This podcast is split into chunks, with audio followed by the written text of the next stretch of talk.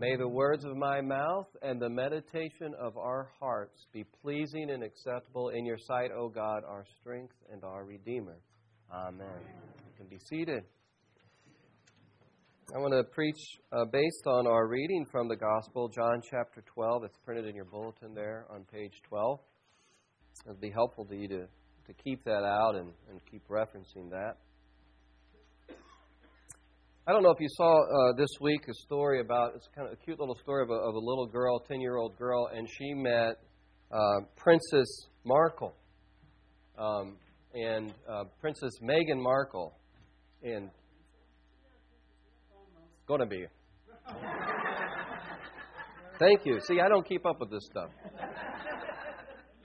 When I, just, I saw this story, to be honest, I was on a treadmill and I was looking at the story and they were putting the words underneath, so I didn't.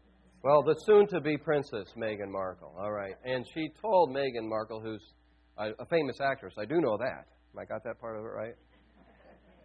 She said, this little ten-year-old girl said, uh, "I hope to be an actress when I grow up."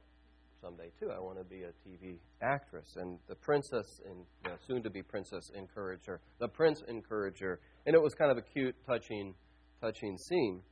But it's, it's not a surprise that this little girl said that she wanted to be a famous actress. Because there's been a, a study, a poll that's been taken for some time now, UCLA does. What do children want to be when they grow up? Since 2007, the number one thing has been famous. Number one thing is to be famous.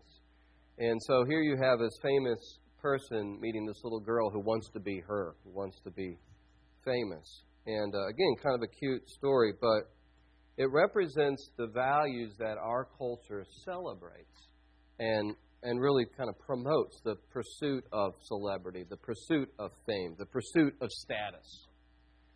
And I thought about that um, as I was meditating on, on uh, our gospel reading, what happens to Jesus here. Because at this point in the story of Jesus, he's, he's at the height of his fame. He's got the world at his feet, so to speak. He's just performed a great miracle. He raised Lazarus from the dead. And it says that many Jews came to believe in Jesus once he performed this miracle. And the religious authorities were threatened by this, and they started to make a, a plan to kill him. So he's performed this great miracle. The religious authorities are saying, What are we going to do? The whole world is going after him. Then he comes into Jerusalem, and that's Palm Sunday, and the crowds are hailing him as their king. And they're waving palm branches, and we reenact that uh, to a certain degree next Sunday. So Jesus has people proclaiming him king. People are coming to him in faith because of this great miracle. There's opposition growing. And then we see that at this festival, some Greeks had come. The, the feast that's mentioned here in verse 20 is the the feast of the, the Passover, and uh, Jews would come over, uh, from all over to Jerusalem, but also non Jews, God fearing Gentiles. That's what's meant by Greeks here. It doesn't mean necessarily from Greece, but non Jews coming to Jerusalem for this great feast. And they want to see Jesus. So, this is a significant moment in the gospel story because you have non Jews seeking Jesus. Jesus, we would say, maybe today we'd say Jesus is, uh, Jesus is going, going global here. Jesus, Jesus' reputation is expanding beyond Judaism. And so they come to Philip, one of Jesus' disciples, and they say, Sir, we wish to see Jesus. And Philip went, verse 27, and told Andrew. Andrew and Philip went and told Jesus. And Jesus answers them this way. He ignores this this, uh, this desire for an audience with the Greeks. And he just simply says this The hour has come for the Son of Man to be glorified. You know, you can imagine that Andrew and Philip, as, as they're going to, to Jesus with this request, or even saying to one another, Can you believe how big this has gotten? Can you believe how big Jesus has gotten? That, that non Jews want an audience with him. And Jesus is on a completely different track. The hour has come for the Son of Man to be glorified. What does he mean by that? Well, he means that the hour has come uh, for, his, for his death. And you see that phrase in the Gospel of John, the hour refers to Jesus' death on the cross. He's getting ready to fulfill his, his destiny. And uh, he even says in, um, in verse 27 For this purpose I have come uh, to this hour. And so um, Jesus sees before him the, the cross, and uh, the hour has come to him for him to die as the Savior of the world. But he says that he will be glorified through this. On the cross, he will be glorified because through his death and through his resurrection, he's going to offer eternal life to the whole world, Jew and non Jew. So here's the principle here. Here's the principle. This is the principle that Jesus embodies, and this is the principle that Jesus calls us to live out. First death, then life. First sacrifice, then glory. First the cross, then the crown. First death, then life. And Jesus uses an analogy here of the seed. Unless a grain of wheat falls into the earth and dies, it remains alone, but if it dies, it bears much fruit. Unless the seed dies, it goes into the ground. Maybe some of you are planting your gardens this time of year and you've got your seed packets. You've got your cucumber or tomato packets or whatever, your beans, and you got your seed packet, but the seed isn't going to do any good until it gets out of the packet and go into the ground. It's planted into the ground. And then it's got to be changed. It's got to change from a seed through the germination process and die to its seed like state and become a plant. And then it will bear much fruit. So, first death, then life. And Jesus says, now this is the pattern for those who would serve him. So look at that in verse, verse uh, 25. This is Jesus' call to those who want to follow him. Again, he's reached the height of popularity and fame, and uh, people are interested in, in him. And he says, I want you to know what you're getting into uh, when you follow me, when you want to serve me.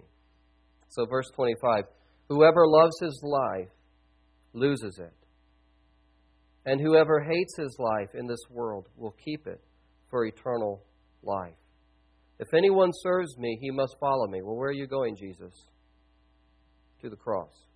If anyone serves me, he must follow me. And where I am, the cross, there will my servant be also. And if anyone serves me, here's the reward the Father will honor me. But first, verse 25 Whoever loves his life loses it. Whoever hates his life in this world will keep it for eternal life. What does he mean by hating your life? I mean, this life that we've been given is a gift from God. And in that sense, it's a good thing. Life is good, it's a gift from God. But he's using, he's using hyperbole when he says, hate this life. Uh, what he wants us to understand is we must love what he offers more than this life, what this life offers. We must love what the life that He offers more than what this life offers. We must love Him more than the things of this world. So it's, it's about ultimate values. He's got to become the ultimate uh, value. So he's saying, love, love what I offer to you more than what the world offers to you. And then he, he issues this warning in this context if you love your life in this world, you're going to lose it. and let's, let's ask the question do, do, we, do we believe what Jesus is saying here? How about people who make the things of this world their ultimate value, and that's what they build their life upon? Do we see this sometimes playing out? I can think of examples, and maybe you can too. Probably we can all think of examples of people we've known or people we've read about or heard about who made the things of this world their ultimate value status, power, money, fame, fortune, pleasure, physical pleasure, and that is what they've built their life upon. And what happens is their soul begins to, to shrink up. They become self absorbed. They become more self centered and cold and calculating and maybe even cruel to get the thing that they think they, they need the most which is what this world has to offer. There, but for the grace go I. I mean, this is something that we all, I think, struggle struggle with. But Jesus says, if you are my servant, you will follow me uh, to the cross. Your life in this world can't be your ultimate value. Something has to be sacrificed for my sake. You have to give up your life for me. There's a saying by Jim Elliot, who was a missionary who died, who gave up his life at a very young age, became a martyr for Christ. He reached uh, to, in, in an attempt to reach a tribe that had never been reached with the gospel of Jesus. And Jim Elliot has this saying He is no fool who gives up what he can't keep in order to gain what he can't lose. He is no fool who gives up what he can't keep. What can't you keep? You can't keep your life in this world, it's going to go away. But what can you never lose? The eternal life of God, relationship with God now and forever. And so that's not a foolish bargain. No, that's a wise bargain to give up making the things of this life number one and instead receiving the life that Christ can give which is eternal life. So, how might Jesus be asking you and me to die to your life in this world? What needs to die in my heart, in your heart and mind, in order so that the life of Christ can take up greater residence? What's the seed that needs to die so that we can be more fruitful? And that's the question I think we need to wrestle with. So for some people, it might be. It might be the quest for more status and, and power, more money, material possessions. And Christ might be calling us to sacrifice this for the sake of his kingdom. It's not that these things in and of themselves are, are wrong. They can be used by God for his good, and he does want to use these things our status, our possessions, our position for his good and for his glory. The problem is making those things an end in of themselves, making them an ultimate value. Are we willing to risk our reputation to sacrifice that in order to stand up for Christ? Are we willing to sacrifice and be ridiculed in order to stand up for the truth of, of Scripture on hot topics, on controversial topics? What is Christ calling you and me to sacrifice? It might be our plans for the future. It might be a hidden sin or habit that's keeping us from from growing in Christ. I don't know what the sacrifice is in your case. Of course, I don't know that. All I know is that when you follow Christ in your journey of faith, He's going to turn to you and say, This needs to die in your life. At some point, you, you need to make a sacrifice for Christ. And I think those of us who've journeyed with Christ know that He, he does that and has done that and will continue to do that in order that his life might take up more residence in us. So that's a pattern for a disciple of Christ. It's a cross shaped life of giving yourself and entrusting yourself to Him who can give eternal life. Now, Jesus has the right to call us to this because I don't have the right to call us to this, but Jesus has the right to call us to make these sorts of sacrifices because he sacrificed for us. And in this section of Scripture, we get a, get a sense of the costliness, just a little sense of the costliness of his, his sacrifice. When he says in verse 27, Now is my soul troubled. You could translate that, Now is my soul in turmoil. It's a sense of something is churning within Christ as he contemplates what's about to happen to him as he goes forward towards the cross that awaits him. Now is my soul troubled. Do we understand that, yes, Jesus is the divine Son of God? He's fully divine, but he's also fully human. That means he was a man of flesh and blood like us. And as he understood what the cross entailed, he naturally wanted to shrink back from that experience. Do you understand? I don't think we can, this side of heaven, the depth of the suffering and sacrifice he went through for us. The, the physical pain that he faced on the cross was great. The spiritual anguish that he faced, the degradation and humiliation of being stripped naked and hung, why people mocked and ridiculed him. This is what was before him. And he said, My soul is in turmoil. In our reading from Hebrews, it says that in the days of his flesh, Jesus offered up prayers and supplications with loud cries and tears to him who is able to save him from death. So he's crying out as he faces the cross. I think this is a reference to the Garden of Gethsemane. My God, my God. He says, uh, he says, rather, Father, take this cup from me. Nevertheless, not my will, but yours be done.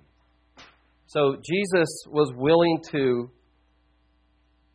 make a great sacrifice for us, and he calls us to make a sacrifice for him. That is, to give our life over to him completely. And as we understand what Christ has done for us, it does help us to sacrifice for him to loosen our grip on the things of this world. He's not asking us to do something he's not already done. There's a story of Alexander the Great, the great conqueror from the king of Macedonia. And, and one thing about Alexander the Great, one thing that made him so great is that he was willing to go into the battle with his soldiers, with his men. He was willing to suffer alongside of them. And that increased their loyalty to their king. There's one point in the history of Alexander the Great, I think when he's going into battle against the Persians. He's been on the march, him and his men have been on the march for 11 days, over 400 miles, and they're running out of water. And they're practically dying of thirst. And they come to a halt, they come to a standstill. They can't go any farther without water. And somebody comes into the camp, some other soldiers, with water for the king, for Alexander the Great. And they have this water in animal skins, and they present it to him, and they pour it out to him, and they put it in a helmet, and they give it to Alexander the Great. And he takes the helmet, and he looks at the water, and he looks at his men, and he gives the helmet back. And he says, I can't drink of this. I can't slack my thirst if these men are still suffering. I'm going to suffer with them to the very end. And at that, the men rallied and they got on their horses and they said, We're going to go forward. We're going to keep going on out of loyalty to our King who's willing to do that for us. That inspires loyalty, doesn't it? When we see a leader ask of us what he's willing to do himself. It's Christ who was crucified for us who's saying, Take up your cross and follow me. And then Jesus promises. What does he promise? He promises fruit. When the seed dies, there's fruit. First death, then life. First the cross, then the crown. And he promises the honor of the Father. If anyone serves me, the Father will honor him. The world, will the world, does he, does he promise that the world will honor those who follow him? No. But God the Father will honor you and you'll have eternal life. And then we see the fruit of Jesus' sacrifice here in this passage as well. I just want to point real quickly to the, the fruit of Jesus' sacrifice, the good that came from his being lifted up on the cross. Verse 28 Father, glorify your name. Then a voice came from heaven I have glorified it, and I will glorify it again the name of God, the nature and character of God. That's what the name means. It means it's a revelation of His nature and character. His name is glorified at the cross because His character is revealed at the cross of His Son, Jesus Christ. The character of God, if you want to know what God is like, look at Christ. And particularly, look at the cross of Christ. And there you see the justice of God, God's attitude against sin and evil, but also the mercy and the love and the forgiveness of God at the cross. The Father is glorified through the cross of His Son, Jesus Christ. That's some of the fruit that came from Jesus' sacrifice. And then Jesus says in verse 30, This voice has come for your sake, not mine. Now is the judgment of this world. Now will the ruler of this world be cast out. Who's he talking about? He's talking about Satan. He's talking about the devil. He's talking about the evil one. He's talking about the enemy of the world and the enemy of our souls. But Jesus knows that through his cross and resurrection, he is going to defeat, and he has defeated Satan. And uh, this is a preview of the ultimate victory over, over Satan that's to come at the end of time. So that's the fruit that's come from this. And then finally, verse 32 And when I'm lifted up from the earth, I will draw all people to myself. So the cross has this magnetic power, doesn't it? You know, the rulers said, We're going to put it into Jesus because all the world is going to him, and we're going to crucify him, and that will be it. They put him on the cross, and all the world came to him and keeps coming to him. Millions, billions of people have come to the foot of the cross of Christ. But not everybody in the world. There's still this division. Not everybody recognizes the glory of God in the cross. How about you? When you look to the cross of Christ, are you thankful, God, that you drew me here? That you revealed yourself, your love, your mercy, your justice here at the cross for me? Are you thankful that God has used the cross to draw you to Himself? It's the only way that we come to God. It's the only way that we know the true God is through the cross of His Son, Jesus Christ. Have you found the life that God offers at the cross of Christ? Let me, let me just close with this. Uh, this is something that Pastor John Stott wrote in his book, The Cross of Christ. John Stott was an Anglican minister in England in London. He traveled all over the world preaching the gospel of Jesus Christ. I know there are competing ideas of what God is like in this world. John Stott, in this, in this quote, talks about the Buddhist vision of God and how that compares to the cross of Jesus and why he finds the cross so compelling.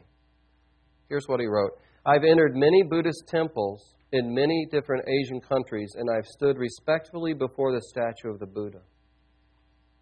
His legs crossed, arms folded, eyes closed, the ghost of a smile playing round his mouth. But each time, after a while, I turn away, and in my imagination, I turn instead to that lonely, twisted, torture figure on the cross, plunged in God forsakenness. This is God for me. This is the God who laid aside his immunity to pain and entered the world of flesh and blood and tears and death. This is the God for me. Amen.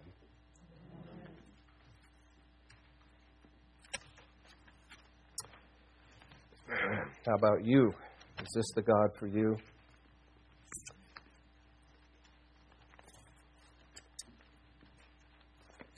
This is the God we are called to proclaim to the world.